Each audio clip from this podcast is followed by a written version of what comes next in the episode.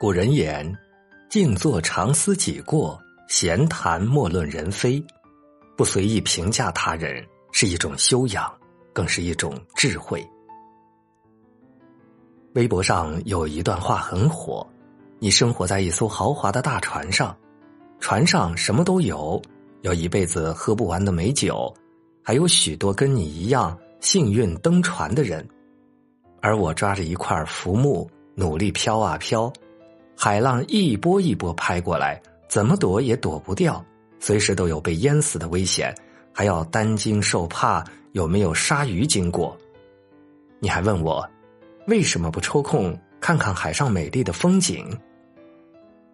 了不起的盖茨比中写道：“每逢你想要批评任何人的时候，你就记住，这个世界上所有的人。”并不是个个都有过你拥有的那些优越条件。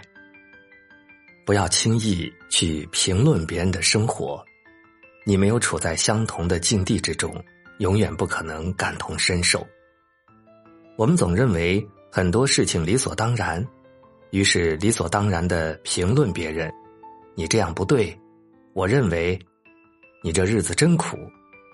你有没有过这样的经历？将成功的喜悦分享给别人的时候，对方一脸的不屑，这算什么？原本的好心情因为这一句话烟消云散。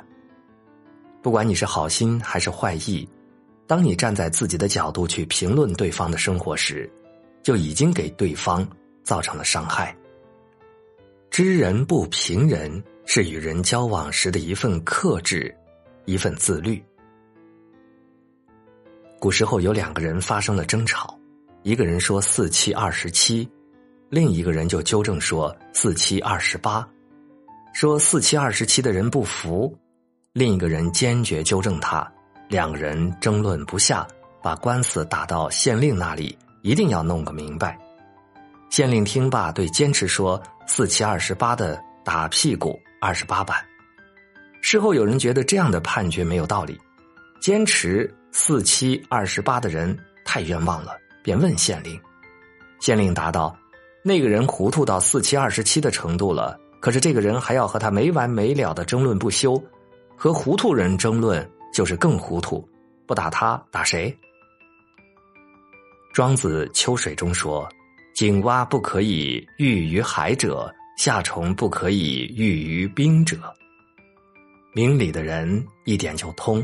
不明理的人再怎么争辩，也改变不了他的想法，所以永远不要和层次不同的人争辩，那是对自己的一种无意的损耗。曹操身边的谋士杨修不可谓不聪明，却不知道看破不说破的道理，屡次三番说破曹操用意，最后被曹操以祸乱军心之名斩首。生活中不乏一些聪明人。他们总是可以轻而易举的看破一个人，但是真正聪明的人从来不会说破。给别人留了面子，也使自己远离祸端。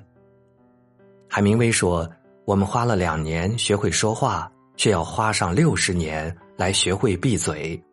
学会在适时闭嘴很难，甚至要花费我们一生来学习。将所看破的内幕说出来。”你在为你的聪明沾沾自喜时，殊不知已被他人划入不可深交之列。作为内幕，很多时候只是对方粉饰伤口的借口。他们不愿心酸为别人所知，于是盖上一层粉饰，为软肋穿上盔甲。口上留情，为别人也为自己。